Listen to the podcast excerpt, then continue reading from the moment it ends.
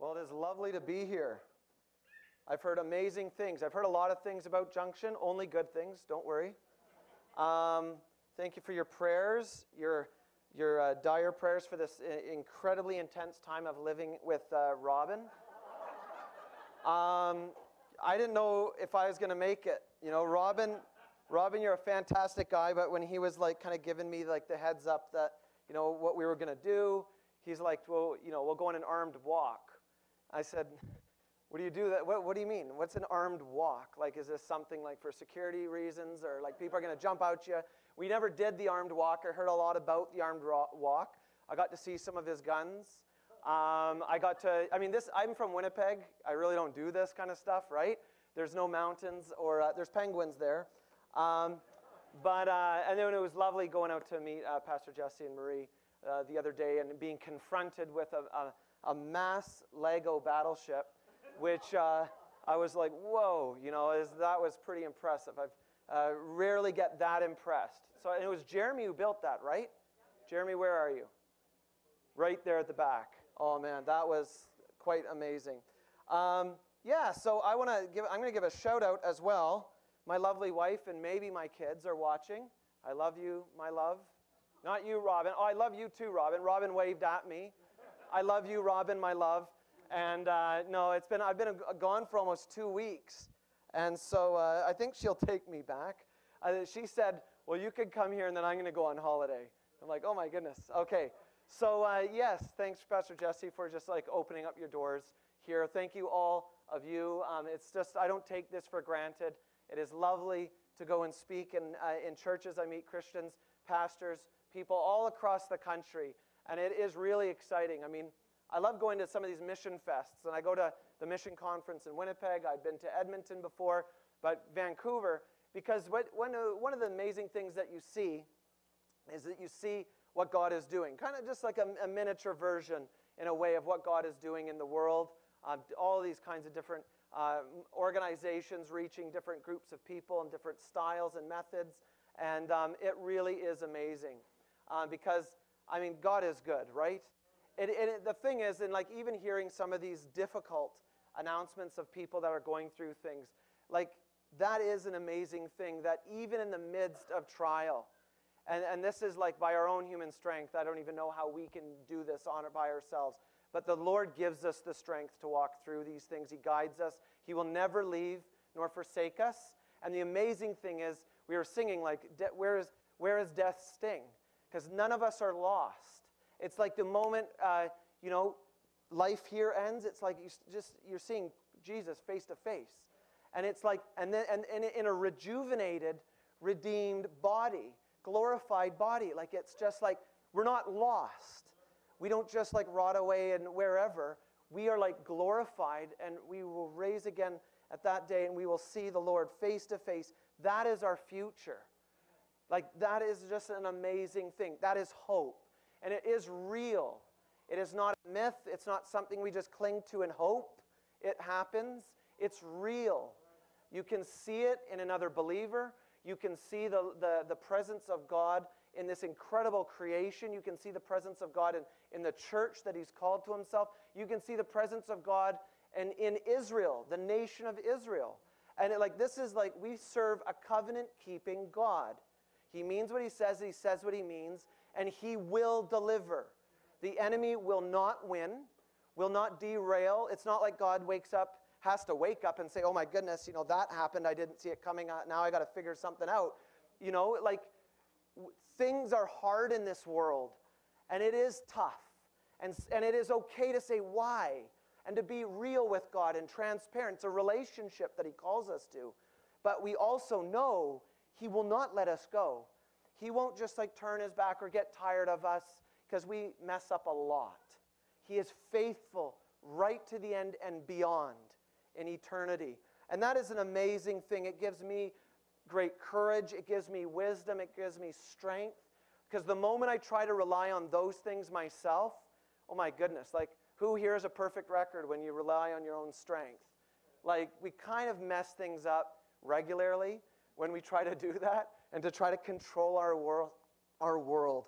And so Yes, my name is Peter Fast. I'm the National Director of Bridges for Peace. I'll give a short little intro. We'll see a little video, and then I'll dive into the uh, message which I want to share to you, which is about faith and the Abrahamic covenant, which really is the gifts and callings of God and what God is doing, what He's done, what He's doing, and what He will continue to do. And so, Bridges for Peace, we are an organization uh, internationally based in Israel. We're in nine countries around the world. I'm the national director of the Canadian office in Winnipeg. You know, when I went to Winnipeg, I didn't know if I was being exiled there or did something wrong because I, I the Lord moved us. Like I was, my wife and I were living in Israel for three years. He called us back, moved us to Winnipeg in February of 2014. The coldest winter, I think, in a century and a half. I kid you not, one of the days we were there, it was colder in Winnipeg than the surface of Mars. Like, I'm like, why do, why do people live here? Or like, how do they survive, right? Maybe we have short-term memory loss because like Winnipeggers, it'll, you know, it'll get a little under our skin like it's really cold here, you know, and, but spring's coming and then spring hits and it, Winnipeg is beautiful spring, beautiful summer, beautiful fall. And we forget how tough it was, right? And then it like, there's a trick played on us because then like, you know, it kind of snows and it's a little bit cold, but we're like, we can stand this, you know, and it's nice. You get into the, the festive season, Christmas, and then wham, right after Christmas, we're like, whoa, oh my, you know, like this is cold and it's dark in the morning. And anyway, Winnipeg is lovely. The people are lovely. My wife and I have made that home, so it's not, it's not an exile. It is, it is a privilege, and we're, you know what, we're in the, the, the palm of the Lord, His hand. We're right where He wants us to be. And, and, you know, and that's the amazing thing. So, Bridges for Peace, what do we do? We're a reconciliation ministry, really. We're Christians supporting Israel and building relationships between Christians and Jews in Israel and around the world. Why do we have to reconcile? Well, you know, reconciliation, maybe, I mean, most people at some time in your life, you'll have to reconcile with somebody. Okay? A friend, a family member, churches, nations, whatever. Reconciliation means something typically negative happened. And to reconcile, you come together, you ask forgiveness, to, you, you, you ask, you explain, you know, I'm sorry I did this and that. You like, you, you air things out. Not to, true reconciliation, you're not trying to crush the other person, but you are coming together to, to mend a wound, to heal something. And so, I mean, when you read in, your, in the Bible, the birth of the church, these were all Jews. I mean, Acts 2, Peter preaches a sermon, and the whole uh, 3,000 Jewish people repent and they accept Jesus as the Messiah. And that starts this incredible movement um, planned by God and intended by God, not to just stay in Judea, Samaria, and Galilee, but to go to the ends of the earth. And that's good. That's all good things. Those are all good things. It's, that was part of his plan. He's to fill the world with the knowledge of God. But soon, going when you go down the line, certain Christians and church fathers and congregations begin to get arrogant and teach that God doesn't like the Jewish people anymore. He's, oh, you're amazing. I even have a small glass somewhere around here. Or, you know, maybe you should just stand right here. That would be really convenient. And hold my water the whole sermon. That would be, bless you. I'll put it down here. Um, yeah, um, and so pretty soon we, we begin to have, now not for not every Christian, not every congregation, but you have a theology that begins to teach that God is done with the Jewish people in Israel. He, he broke his covenant with Abraham and Isaac and Jacob, and he's given it to the church. He doesn't like them anymore. They get the curses. The church gets blessed. And th- this manifests in certain ways, even where, um, you know, on one end it says, oh, you know, there's nothing important about them. They're just like anybody else. The promises, the prophecies, all of that is not gonna, God's not going to work with them anymore in any kind of unique way. And then the other extreme says God hates them. The purpose of Christians is to hate them as well, to get rid of them, to keep them in a state of humiliation, and so on and so forth. And that also, and it's very uncomfortable, but this is, this is in history. The reality is there were people, many people in history, that said, I believe in Jesus. They assembled in congregations like this, but then they went out and did horrific things and persecuted the Jewish people in the name of Jesus. And so you, because of that, it creates a schism. Now we need to reconcile. Like, like it's amazing, even the, despite Paul's words saying, We, wild olive shoot, you're grafted in and you get the nourishment from the roots. You don't support the root, the root supports you. Um, the gifts and callings of God are irrevocable. Has God broken his covenant with Israel? Certainly not. Romans 11 1. Despite all of these things, the church came to, most of the church came to believe this and to wield it like a weapon. And you have a history of hurt, a history of suspicion, bitterness, um, not understanding who is this Jesus, not understanding who are these Christians. Are they, do they come in love, like real love, or is there something else here? And, and so now it, it's amazing. God is, I mean, God's doing incredible things in the church. He's shaking the church, and millions of people are coming out of that wanting to love Jewish people and showing conditional love and see what God's doing in Israel and all of these things and to reconcile and bridges. We're at the forefront of that. And so we feed 22,000 needy Israelis every month. Despite Israel being, being a first world country, 25% of Israelis live below the poverty line. So we feed 22,140 people every month. Um, even though we're a bridge to, from Jew, Christians to Jews, 2,500 of those people are also uh, Christian Arabs. We're not anti anybody, but our calling is to the Jewish people. So that's two tons of food that's being delivered every day from Christians, Jesus people. They know it, they're receiving this love, and that's just one way that it's like coming together and in a, in a, in a just a fascinating way, because almost 2,000 years, Christians didn't do this. Uh, Christians and Jews typically had nothing to do with each other, and when they did kind of come together, it wasn't usually nice. And yet we're repairing homes. That's what Robin, when he was in Israel, he repaired um, homes. We work with Holocaust survivors, widows, and orphans. We work in schools. So we attend schools with 400 children that are on an adoptions program that get food, dental insurance, school supplies, all of these things. And maybe for the first time in 2,000 years, Christians are becoming the heroes of Jewish people. Like you don't know like what this really means when you put on the sh- metaphorical shoes, the shoes of a Jewish person and look through that lens. I mean, what that that's incredible what God is doing in, in the nations and in, and in Israel. And, um, and that's, it's just an amazing thing to be a part of. We're also, we love the church, we're part of the church. So I speak in churches, we take groups to Israel, we have volunteer opportunities for people to live in Israel and, and volunteer short or long term. We educate the church, we do seminars and conferences, we have young adult programs, we encourage the church to add Israel and subtract nothing. So that's we're not saying that Israel is more important than other nations. A Jew does not have more value than you. God loves you, which is why he chose the Jews, so that from them the light would go to all the world and that all of these nations would be blessed. And, and it's an incredible plan. You know, they, there was a, there's a quote that said, How odd it is for God to choose the Jews, but how odder still than the person who chooses the God of the Jews and spurns the Jews. Right? God is the God of Abraham, Isaac, and Jacob, the God of Israel. That has not changed. Jesus, we use, we use phrases like Christ. That comes from anointed one. That's a Hebraic concept in, the, in, in Jewish history. Anointed one, Mashiach, the root of Jesse, the, the son of David, um, all of these things. The, the, the sign on the cross got it right. They were trying to mock him, right? They put King of the Jews. He is. He is the Lion of Judah. He's also the King of the world. He will come back he will establish his kingdom. He's faithful to you and he's faithful to Israel. And you know what the amazing thing is? He's faithful to you even when you struggle with belief, even when you mess up. Isn't that incredible? He's the same to Israel. He's the same to Israel. He hasn't changed. It was always through atonement, it was always through the promise. Things didn't, just because you were part of a nation called Israel you didn't, it, you didn't get automatic salvation. But it was chosen. There was a national election on that nation to be a beacon to all, but it was always through faith, right? It was always through faith. So, this is the incredible thing of what God has called us into. We're going to watch a short film and then we're going to dive into uh, uh, this whole concept of covenant and faith and pull it apart. So, if we can just toss up the.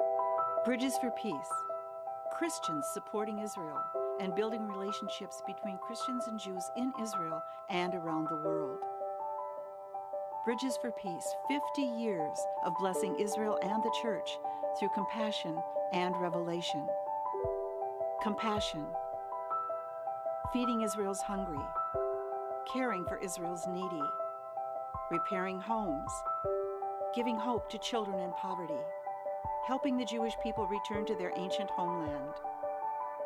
Assuredly, I say to you, inasmuch as you did it to one of the least of these my brethren, you did it to me.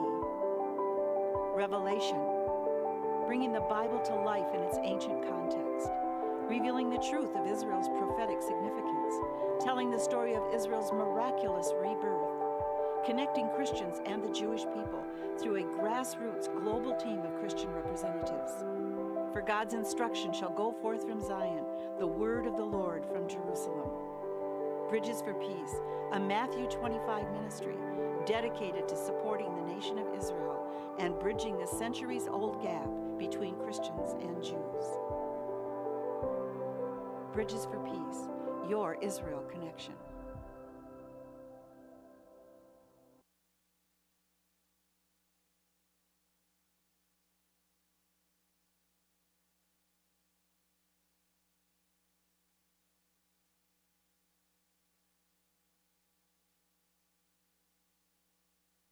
God calls imperfect people. I mean, that's, that's one thing we all have in common. Despite cultures, languages, we're all kind of like messed up. We all got this messed up, dirty thing called sin. Or our old flesh, our old nature. We sometimes can do good, but we can't maintain it forever. We can't be perfect. It, there's literally like this war going on with our flesh, with truth. We wouldn't even know God uh, if he just pulled away, right? The, the Gospels say we only love him because he first loved us. He like extends his hand to us, and we, that's how we see it. The Holy Spirit convicts us. That's the only reason we see it. If he withdrew, I mean, if he withdrew from the world, or what if he was this? What if he wasn't slow to anger? Like, compute that, consider that. What if he was not slow to anger and did not have grace? Or maybe an out, like 5% grace, right? Like, my goodness, we would destroy ourselves, there would be no hope, we, we wouldn't last. But he is slow to anger, he is abounding in mercy and grace. He is a judge, but he extends love. He doesn't, he doesn't want to, I mean, even Peter says that he wishes that none would perish. So he's not like swooping in there and, and laughing and dancing on a chair when he can judge someone. He extends love and mercy. I mean, that's like the heart of John 3:16, which we all uh, learn when we're little. For God so loved the world, right? Like He loves us so much, He actually gives His Son to die, and He does, and He gives His Son not to condemn the world, but that the world would see Him, that the world would uh, know Him. So this is like this is radical. This was radical for Abraham. I mean, nothing is new under the sun. Abraham comes out of this pagan culture, a culture that they were doing uh, disgusting things with their bodies, they were killing their children, they were worshiping all kinds of false gods, they worshiped nature, they believed it. Like, it's just, it's unreal what he came out of. But God calls them there. He doesn't wait till Abraham is in church to call them. He calls them out of this place that had a knowledge of God with a small g, right? He's put eternity into the hearts of man. Like these are people that look in our world, they look at the sun, they look at the constellations, they see power. So then they, they, they create gods, or they look at water, they see mountains, they look like, because they're seeking, they're searching for God, truth, knowledge, spiritual power, things like this. But they will always be disappointed when they don't find the real God, the true living God. And they wouldn't find the true living God if he didn't reach out, reveal himself, right? Like this is thing. So he calls Abram and he wants to bless him with an everlasting covenant. This is not because Abraham is amazing, but Abraham does have great faith. He responds to God in great faith, imperfectly. Once again, he struggles. He doesn't make all perfect choices. But this Hebrew word you see up here, brit, is covenant. It's being a covenant is being separated. God's going to separate him and he's going to make himself a nation. He makes himself a people. He's calling him out. You know, it's been said that Abraham, a, a Jewish person is a Gentile with a unique calling. So Abram is this Gentile, Ur of the, of the Chaldees. He gets called out and he, and he obeys and he has faith and he's going to go where God shows him. He's going to do what God tells him to do and he's about to get his world totally rocked. Is that going to, I was told, there we go. I was told to hold on to this button if it doesn't turn, but I've done that before with other remotes and it goes right to the end. And so I didn't know if this was a junction prank or anything. You know, Jesse's a really nice guy, but I'm sure you, once in a while you got something under your sleeve, right? Um, here's the new guy. Watch this, right? Right to the end, right to the beginning. Um, chaos. Um, so he's going to bless Abram. This is Genesis 12. I mean, we're introduced to Abram right near the end of Genesis 11 when it talks about the marriage and his brother and his father and where they're moving. But in Genesis 12, we see a blessing that's going to come about. And this blessing is threefold. There are three things about this. Okay, so one, he's going to give him physical descendants. Now that's like, I mean, his wife, remember, is barren. So he does come out with servants. He does come out with a lot of people that work for him. Okay, they're a, they're a part of his clan, his band. But he's going to have descendants, literal descendants. Are these descendants going to wander forever? No. Like Abraham himself is nomadic, he moves around. But God says, I'm going to show you a land. I'm not going to show you, just show it to you, I'll bring you to that land. That land is also going to be connected to your, uh, to your descendants. So this is like, this is a land is a real thing. Descendants are real people. And we, sometimes when you read through the Bible, we forget they're flesh and blood people. All of them. Just like you. Just like you.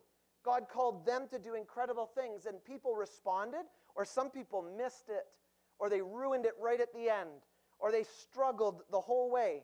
That's no different than you. God calls you, and He meets you where you're at, and He'll work with you. He'll mold you. He'll, he won't give you something you can't handle. When you mess up, He's slow to anger. That's awesome. We're also sealed in Christ by His Holy Spirit so we can come back to Him, and He will clean us. So, literal descendants, a real land. But this isn't just to be like, okay, I'm going to bring you to a cool camping spot. You guys could just camp there, enjoy. There's something bigger to this. This is going to bless the whole world. This calling, this people, and this land, and out of you, the whole world will be blessed. And we know the ultimate blessing is through Abraham, Isaac, Jacob, we have the anointed one, the seed, the promised one, the Messiah. And it's amazing. God didn't do anything new here. It was always about faith. Abraham believed him, and his, and his belief, his faith was credited to him as righteousness. Believed him. Abraham believed him. And that, that's going to go to the whole world. So Abraham looks ahead to God's blessing, his, the reality, the concrete reality of how God's going to work in Abraham, his descendants in the world. He trusts in that. And the seed, the promise, he trusts in that. That's his righteousness. So God himself can credit to him his righteousness because the lamb was slain before the foundations of the world. Just as we look back at the cross, wow, I believe in that, that's the promise. And then I, I look, God's leading me down there. It's not just a cross and he's in a tomb. There, the tomb is empty. He's coming back. It's, he's the king. And this is what Abraham believes. Just to remind you, it wasn't about why Israel was so awesome. You know, it's, it's not about Israel. It's not about you. It's not about me. It's all about God.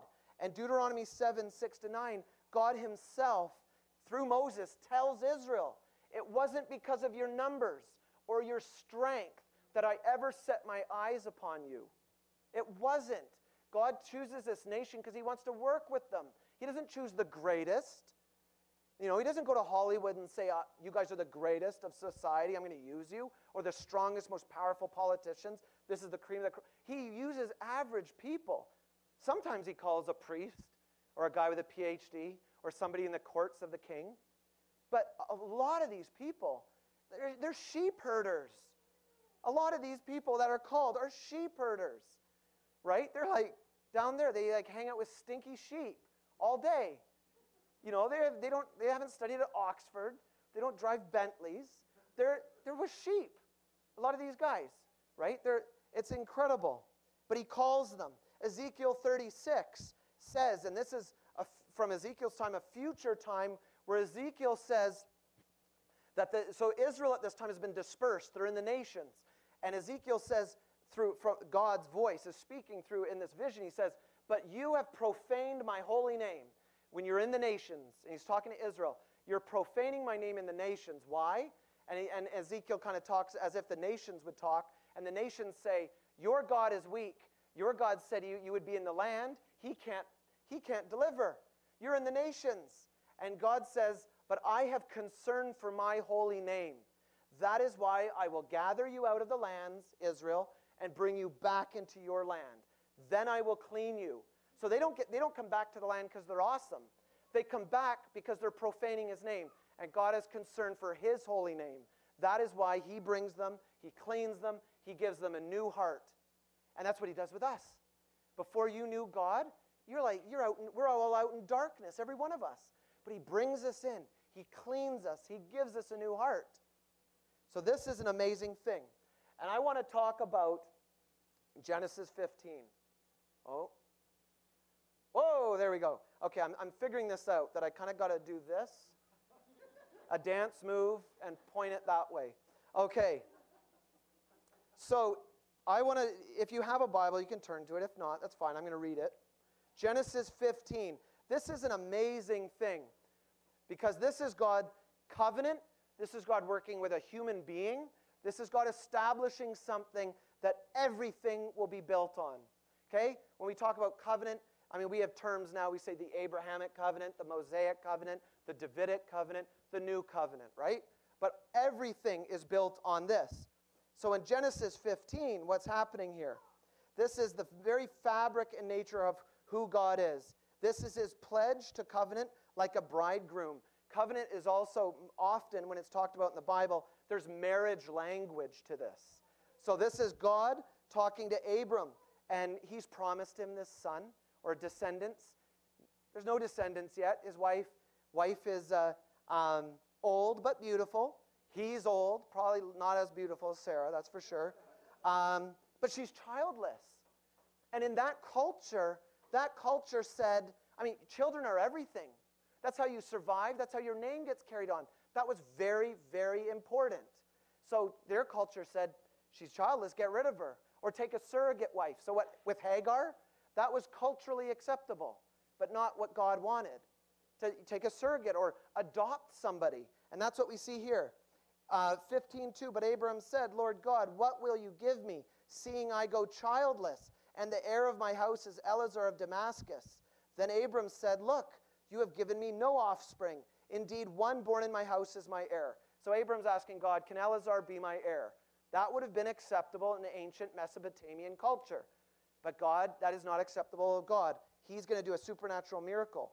And it says, And behold, the word of the Lord came to him, saying, This one, Eliezer, shall not be your heir, but one who will come from your own body shall be your heir. This is going to be a miracle.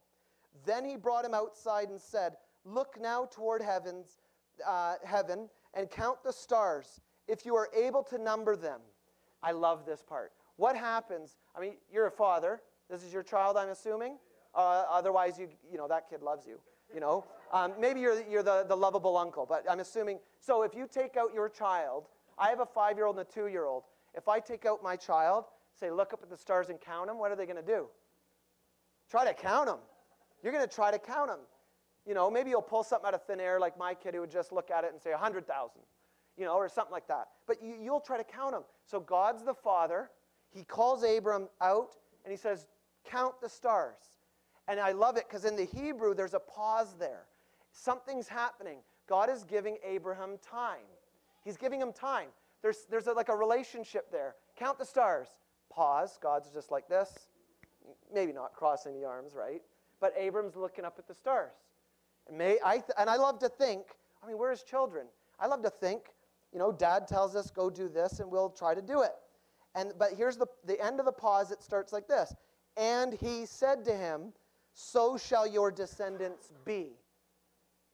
That's amazing. And listen to this. This is one of the most incredible. This is the gospel. It's, it's not just Matthew, Mark, Luke, and John. And he believed in the Lord, and he accounted it to him for righteousness. Like, that's like, that's amazing. That is absolutely amazing. Then he said, God saying to Abram, He said to him, I am the Lord who brought you out of Ur the Chaldeans to give you this land to inherit it.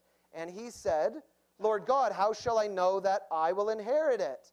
Now, this is, this is where culturally we go whoop like this. Like, can you imagine?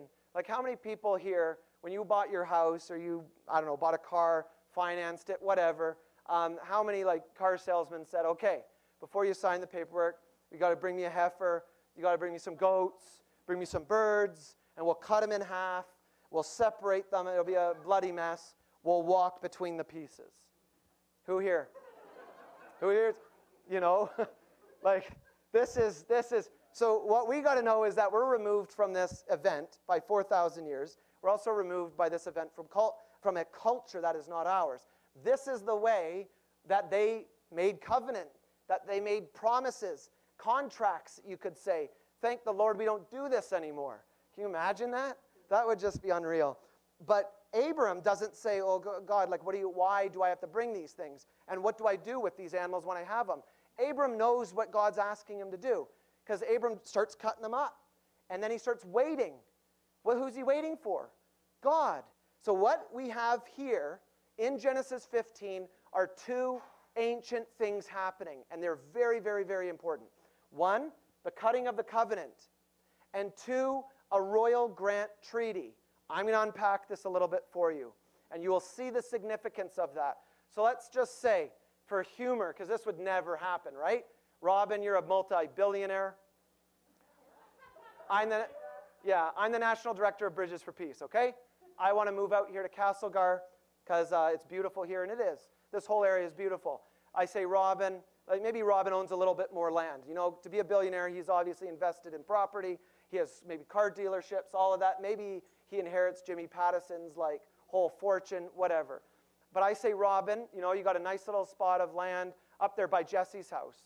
You know, I don't know if you would let Robin live that close to you or own that kind of land, but I say, you know, Jesse's a really nice guy. I would like to live up by Jesse's house. So Robin says, okay, great. I'll sell you this little piece of land for $30,000.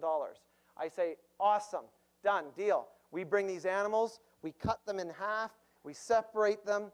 We hopefully the police don't find out, or, or PETA, uh, but we separate the animals. Robin and I walk between the pieces together. Okay? We come out at the other end, done. Deal is done. I got this property for 30,000. Now what happens if I a week later say, "Robin, come on, really? You're a multi-billionaire. You don't need the money. Look, how about 20,000? Or what if Robin's like, you know, that, I think I, that Peter, he's pretty gullible. Here's a chance for me. I don't even know why you would want to do this, but I'm going to ask, I'm going to change the conditions. $50,000, Peter. If either one of us tries to wiggle out of it, may we be like these pieces. That's what this means. That's what this means. The other thing is, if Robin and I are going to do this, whether you like it or not, you'll get an invitation to come and watch, um, just because we're like that. No, the cutting of the covenant was, uh, could also be um, an event, like people would come to watch to affirm. The other thing is, Robin and I, when we walk between the pieces, in your eyes, and in, in kind of, we're equal. We're equal. There's no like societal, like, you know, he's a billionaire and I'm the national director. We're equal. We're considered equal in front of all of you. So there's a serious problem here for Abraham. God asks him, bring these animals. He cuts them up. He obeys. He waits. Why is he waiting? Because the cutting of the covenant is always between two parties. He's waiting for God to show up. What's his problem? I can't pass between the pieces. The, the cutting of the covenant always involves two parties. And it always then it says that we're equal. I can't pass between the pieces. Now, it doesn't say this in the scripture, but Abraham's waiting. And when we understand the culture, what this means, no doubt he is thinking this. Because the magnificence of this is that Abraham never passed between the pieces. So when God establishes covenant, it's not like Abraham's like, hey, I got a great idea. What about you and I go halvesies on this? God is establishing it, reaching out to man. It's not the other way around. Every one of these, all the covenants, even the new covenant in the blood of Jesus, it wasn't like we, it, we didn't have the idea, God, why don't you send your son to do this and live a sinless life so that I, it wasn't our idea. This is God bridging the gap. And so what happens? God puts Abraham into a sleep, in a deep sleep. And then through a vision, God, Abraham sees the presence of God pass between the pieces in fire. And what God is saying is He's taking this covenant all on His nature, who He is. And this is an amazing, amazing thing. It says, And it came to pass when the sun went down and it was dark, that behold, there appeared a smoking oven and a burning torch that passed between those pieces.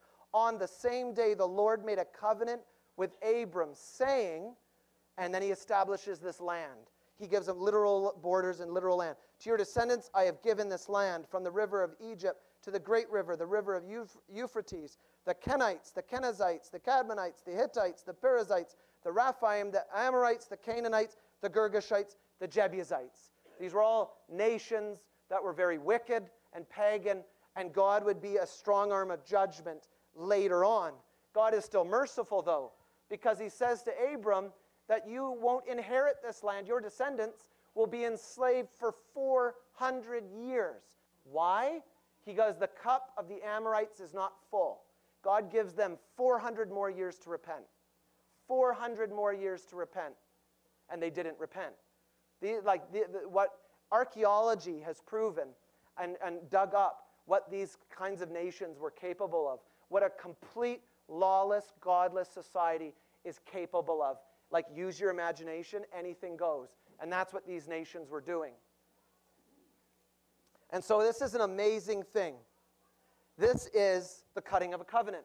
But as I just read to you, those descriptions of those land is also a royal grant treaty. We see the two things happening at the same time. So God takes something that Abraham knew, the cutting of the covenant. He doesn't pull a rabbit out of a hat.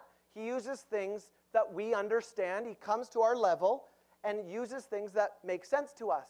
So he calls Abram, do this with the cutting of the animals, and then he also does a royal grant treaty in the same thing. And the royal grant treaty, and you'll see the parallel, the royal grant treaty was a great king who would come up to his faithful vassal just because the guy's faithful, no strings attached, and say, I'm going to give you land, it's tax exempt, and it's for you and your descendants forever. And that's what we see the spelling out of the contract and the land that is given with this. So, there we go. So, what we see is a couple things happening here land and a sign. So, we see Canaan, the land of Canaan, the sign of circumcision. Circumcision doesn't save, but it was cutting them out separate as a people. They were to look different than all the nations around them. They were to act different. They were to eat different. They were to celebrate different feasts. They weren't supposed to look like the nations. They were supposed to be a nation of priests and a light. And this is the interesting thing, even when in unbelief, they were still being a light because it was showing that God is faithful. Because you don't get away with it when God says don't do something, but it's amazing at the same time. So Moses gives them if you do this, you'll be blessed. If you do this, you'll be cursed. And there were conditions. There were conditions on the Mosaic covenant. There were the, the Abrahamic covenant was unconditional. Scripture tells us that this is unconditional. But the Mosaic covenant said there are conditions. But even through those conditions, God is still merciful. So he says, if you do this, you'll be disciplined or cursed. If you do this, you'll be blessed. But even in the midst of that, what does God do? He gives them the tabernacle. He says, this is, when you do something wrong, you can come to me with sin offerings and make it right in your heart. Then he sends them prophets and says, Come back to me, nation. I love you. I want to clean you. Come back. but he does have his line. And Israel really struggled many, many times in history to be faithful and to understand what faithfulness is. But God has not given up on them in the same ways he doesn't give up on us. You see this. So, the Abrahamic covenant establishes what we could say ownership. It's God's land, and he says you're going to be inheritors, stewards of this land. You will be in the land. But we also see possession. Possession and ownership are two different things. When you do evil, you will lose access to the land. And we see that exile, the Assyrians, the Babylonians, when Israel sins. There's possession issues there. But there's also ownership, the everlasting covenant. So I want to go into a little bit, uh, break this down. Unconditional covenant based on Abraham's faith. If, Abra- if, could, if God could have supernaturally covered Abraham in a little ball so that he wouldn't sin, so he could get to the other side of the pieces, I mean, a minute later he's going to mess it up. Okay? God passes between the pieces by himself. That means he's establishing on his word, on his character and nature, not Abraham's. Because Israel doesn't get away with it. Non Israelites, we don't get away with this stuff. God judges, He's righteous. Israel has suffered, they've struggled. When they have followed God, wow, the blessings. But when they stumble, when they struggle, when they try to be like the nations, that's a problem. When we try to be like the world and compromise on God's word and who He is, that is a serious problem. So, unconditional means just that God's love is unconditional. This is not conditional love, which isn't real love. Husbands, wives, can you imagine if you just if your marriage was totally based on conditional love? Go out from that. Just friendships, two best friends, conditional, it's not going to last. Unconditional love. And our, our human society is fragmented and broken and filled with conditional love. Even people that may not have ever meant it. And nations, conditional love. What do I get out of this? Unconditional love does not mean a get out of jail free card or a free ticket to do whatever one wants. For tough love, discipline, correction, and judgment come with it as testament to Israel's history. But it does mean that God will never break his word. It is he who makes and initiates covenant, not Abraham, not man. God's covenant desires relationship. He wants men and women within that covenant to love him honestly, obediently, with one's full heart and being, loyally, like a marriage. Love the Lord your God with all your heart, with all your strength, and with all your might. And just to add to this, Moses declares that Israel should ultimately circumcise their hearts. Deuteronomy 36, verse 6. It's not just an act of outward uh, change of flesh or something that you cut your hair different. That doesn't fit. He's saying it has to be an internal thing. So that's the, go- that's the gospel there too. Because we don't earn salvation by merit. I don't try to do nice things and then boom, the gates of heaven fly open. It's a heart issue. It was always a heart issue. But he knows we are in a process when we come to him. We are in a process of being set apart as holy. Once we trust in him and cleave unto him, that we are broken and in a broken world, that our flesh is weak, that our hearts are fragmented, which is why he has grace, which is why he is slow to anger, which is why he desires to forgive sins, iniquity, transgression, which is ultimately why we need to be saved.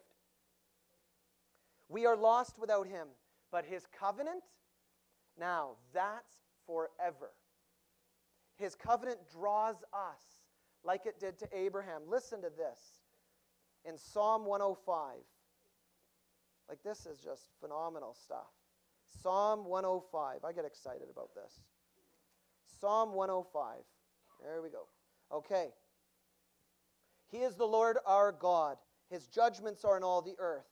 He remembers his covenant forever, the word which he commanded for a thousand generations, the covenant which he made with Abraham, and his oath to Isaac, and confirmed it to Jacob for a statute, to Israel as an everlasting covenant, saying, To you I will give the land of Canaan.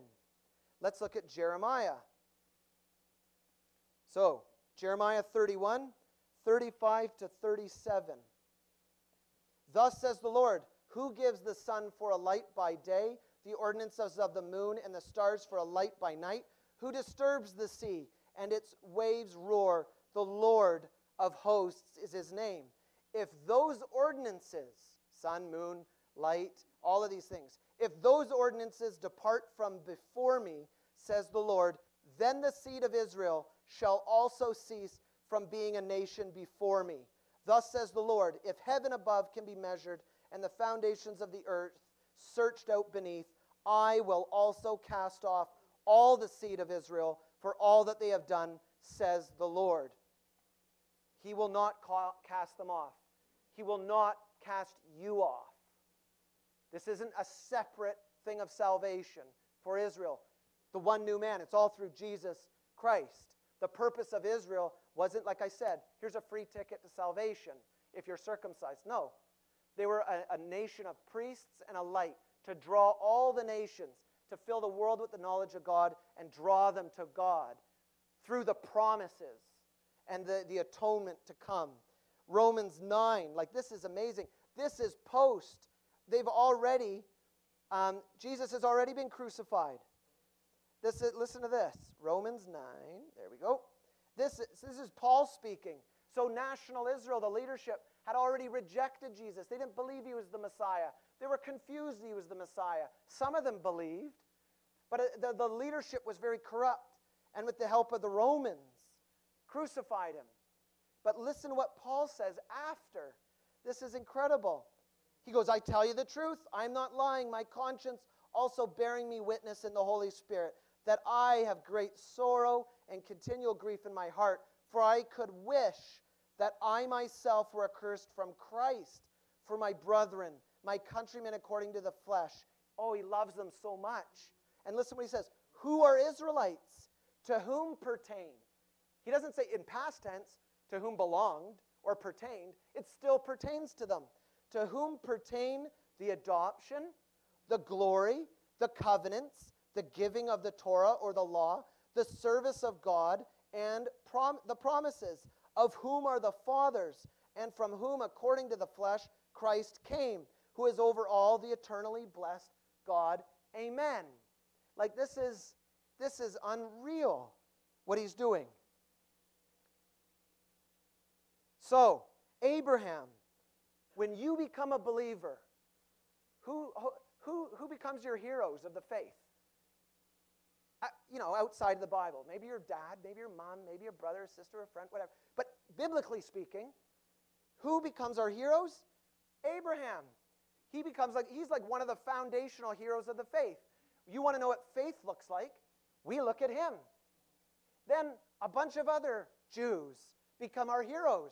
And you read that through uh, Hebrews 11, 8 to 17. Moses and David and Joshua. Like, isn't that amazing? We who were once pagan, non Jews, we didn't have this. God brought us in, hooked us, and grafted us into this incredible plan. And now you inherit this amazing heritage. This is part of it. This is absolutely part of it. So Abraham becomes a model of faith. We look at Abraham's faith. He didn't just obey physical commandments like some drone or a robot, but he trusted in God. He trusted in not just a concept of God, the living God, the God who, who is real, sovereign. And he believed in his promises for him, his wife, his family, and the future of his descendants. Abraham knew God to be the only true God. Put on his sandals for a moment. Can you imagine if God could reveal himself to someone or you and say things like, I will never leave you. This is everlasting. This is eternal. This is my plan for you. I'm going to do all of this stuff. And Abraham, his very salvation, he believes in that. And he believes in who God is. Then can you imagine if after a significant portion of time, God spun it and said, Ha, you know, never meant it really, changed things, broke it, gave it to somebody else, like totally different. You know, you didn't see that. It was always this like allegory or metaphor.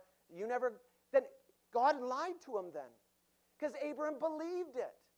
And it was credited him as righteousness. God passed between the pieces, not Abraham.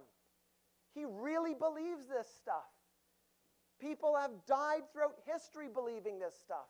Christians right now are killed in, around the world, tortured and imprisoned because they believe this stuff. He knew God to be the only true God, but nevertheless, he knew God as a God of relationship, promise, holiness, and he clung to him in faith, following him across the known world, believing in a promised son, Isaac, through a barren wife, pleading with God to spare the righteous, Sodom and Gomorrah, and willing to sacrifice his only son in obedience to the Lord. Out of Abram's seed would one day come the Savior. The model of faith in God would be known to replicate that of Abraham's, meaning our faith should look like his. Abraham looked forward to God's blessings and promises. He trusted in the future redemption of this world and believed what God said. And that's what I, I, said, I mentioned earlier, and I'm going to say it again. Revelation 13:8 declares the Lamb who is slain before the foundations of the world. Therefore, Abraham believed and looked forward to God's redemption, just as we today look back at the redemption of the cross.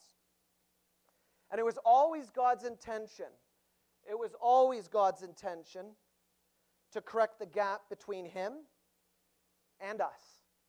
Not just Abraham, not just Israel, not just what somebody else, us, humanity. It was always God's intention because there's a gap.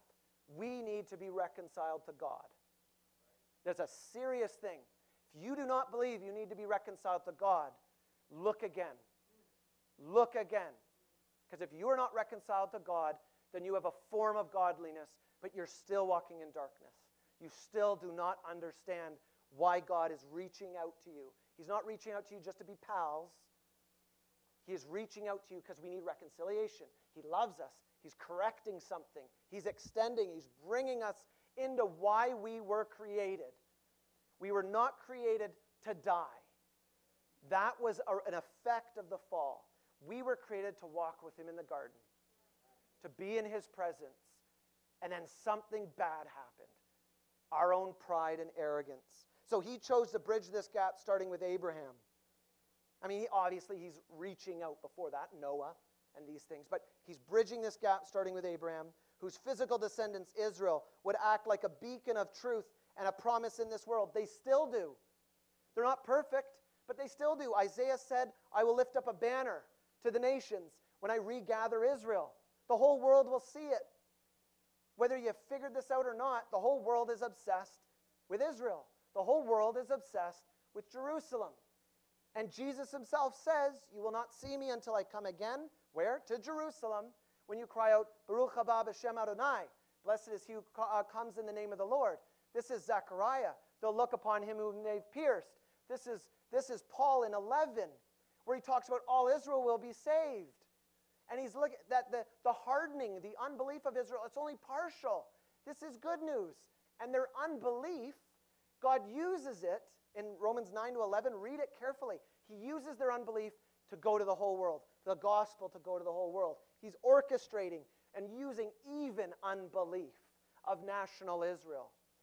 So, out of this nation of Israel uh, uh, would lead to a, the birth of the church from a remnant of Israel at the time, and believers in Christ being grafted into the olive tree of Israel. Through Israel's unbelief, part of God's plan, the gospel would go out. But God will not forget Israel and in turn will restore them and redeem them, for they're the apple of his eye. This is God's plan.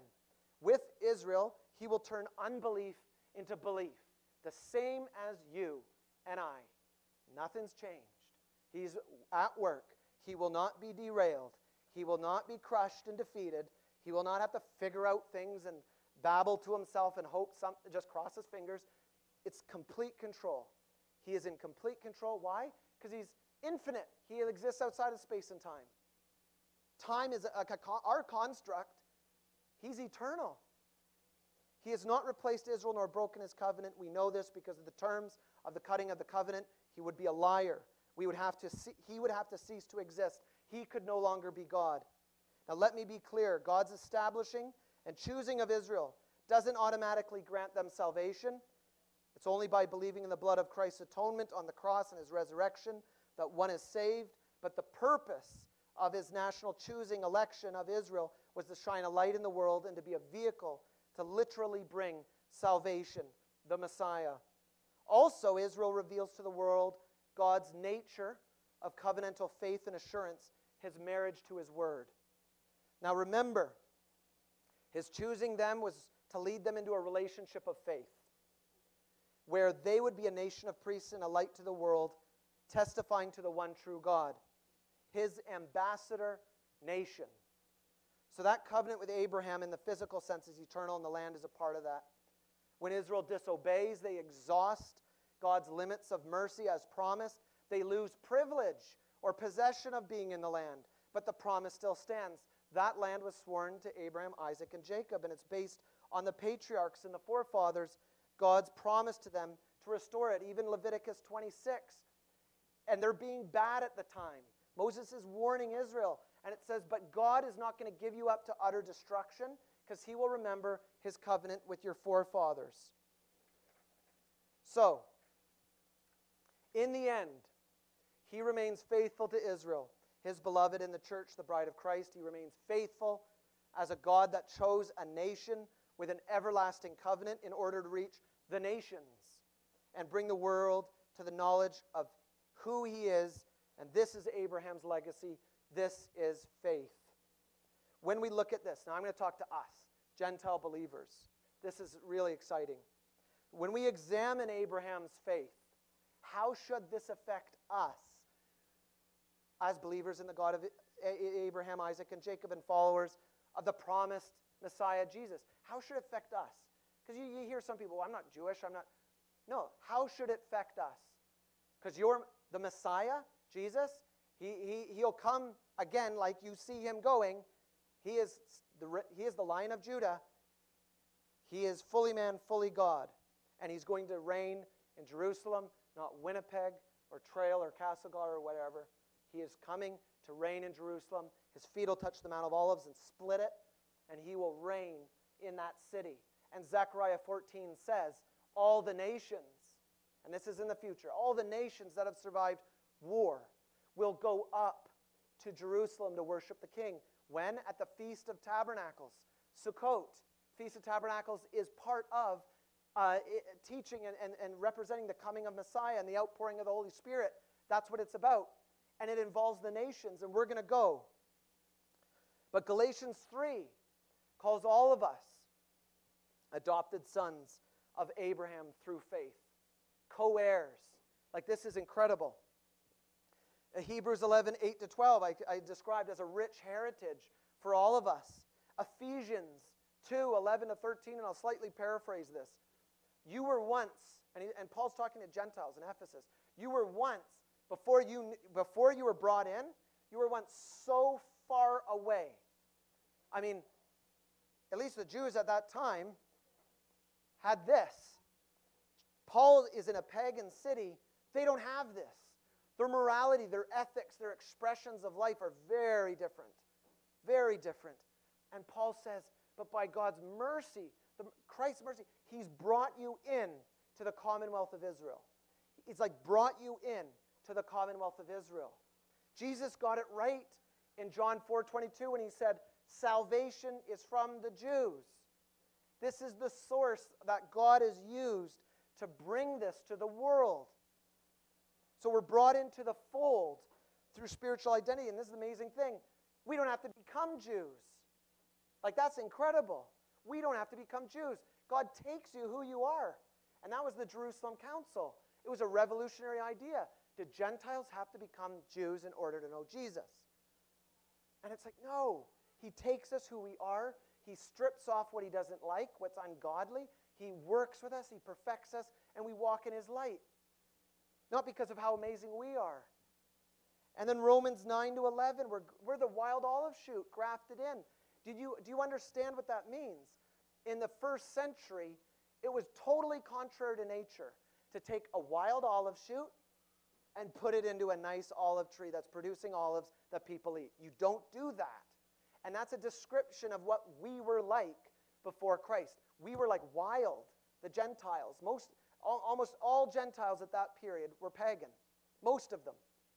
And we were like this wild olive shoot. So, what God does is, he, what's contrary to nature, He takes us, grafts us in, and the nourishment of the roots go into the branches. And God then says, you know what? Some of the natural branches, the olive tree is is this image of Israel. It's an Old Testament image of Israel, the olive tree. Some of these natural branches have been broken off because of unbelief. They've been broken off to make room for us. And then there's a mystery here. Paul says, but God has the power to take what he broke off and also put him back in if he wants. Put him back in. And this is like the root supports you. You don't support the root. And then Paul warns the church. Paul warns the wild olive shoot. Don't be arrogant. Don't boast over the root. Don't despise it. Don't say, hey, look at us, we're better. Don't do that. Because if some of the natural branches aren't spared, maybe you won't be spared at all. Maybe he won't spare you. Don't boast. Knowing how we fit God's plan, we need to be careful that we keep our eyes fixed on him. And so, in closing, and then I'm going to pray, all of this is possible. All of this is possible through our Lord Jesus Christ. Yeshua HaMashiach, Jesus the Messiah, the anointed one. Take him out of the equation, everything just like there, because everything looked to him. It's both and, not either or. God has this incredible plan of salvation. Israel and the church are part of that. Israel doesn't just get automatic salvation, but they're, they're holding up to the whole world of covenant faithfulness and who God is. And He's going to redeem them just like He redeemed you. And this is not just for Israel, it's for all the nations, it's for everyone. So, He came to minister as prophesied hundreds and hundreds and hundreds of years, thousands of years before Him, right at Eden. He came to minister, teach. He walked among his own people. He loved, he wept over his own people. Even when he hung on the cross, he cried out to, for God to forgive them all. Everyone. From the Roman nailing the nails to the corrupt high priest who didn't want him around. He, be, he cried out to God, Forgive them. Jesus himself even said, I have the power to lay down my life and take it up again. Nobody takes my life away from me. Who took away his life? Why did he have to go to the cross? All of us. He goes to the cross to pay. He who is sinless is made to look like sin for us. And he walks among us. He died. He shed his blood. And he rose from the dead in his glorified body. If he had stayed in a tomb, we would have no hope. He is not in the tomb. He rose from the dead. He's glorified. He dealt the final death blow to sin. That's hallelujah. I mean, that's like that's incredible. He sits at the right hand of the Father. And that image of him sitting shows it's done. That's an ancient term. When you sit on your throne, you're, you're sitting in a seat of judgment. You have completed something. He's sitting at the right hand of the Father, and he's showing all the world that everything is accomplished. And it drives the world crazy. Crazy. They hate it. They absolutely hate it. But it is accomplished. And then, this gets better. He's not just like far away up there, and we're just down here schlepping around and struggling. And then, he will come back to reign from the city of the great king Jerusalem. The new earth, the new Jerusalem. All things new, the redemption of all things. The redemption of all things. No more tears, no more disease, no more war. He gets rid of unrighteousness and wickedness. He sits in a place of judgment, but he also holds his hands. And that's an amazing thing. When he came, he didn't bring a sword. He touched, he healed, he spoke, he preached. When he comes, every knee will bow, every tongue will confess who he is. He will come with a sword in his mouth, he will judge nations. It's not going to be pretty. But he also comes to gather his saints, to reign, to renew all life. There will no be like like the all of us are born into this. That's all we ever know. Sin, corruption, a fallen world. I can't even imagine what it will be like. And the only thing, like, we won't have to worry about anything. And we will eagerly worship the King. Like, that's just an incredible thing. So let me pray. And I want to pray a blessing over all of you as well. Father God, you are almighty. Lord, there is none like you. Lord God, even though we don't deserve it, you don't need any of us. Yet you extend your hand. You extend your grace. You make it so easy to find you. You want to be found. You want relationship. You want covenant. You show us your love again and again and again, and you hold our hands like a child. And you are so forgiving because we can trust in you, and then we mess it up five minutes later. And you don't just say, I'm done with you. You pick us up, you dust us off. You say, Let's go, let's try it again. Trust in me more. I'll show you my power. I'll, I'll minister to you. I have sent the Holy Spirit to you to counsel you, to guide you. You never leave us. We are a new creation.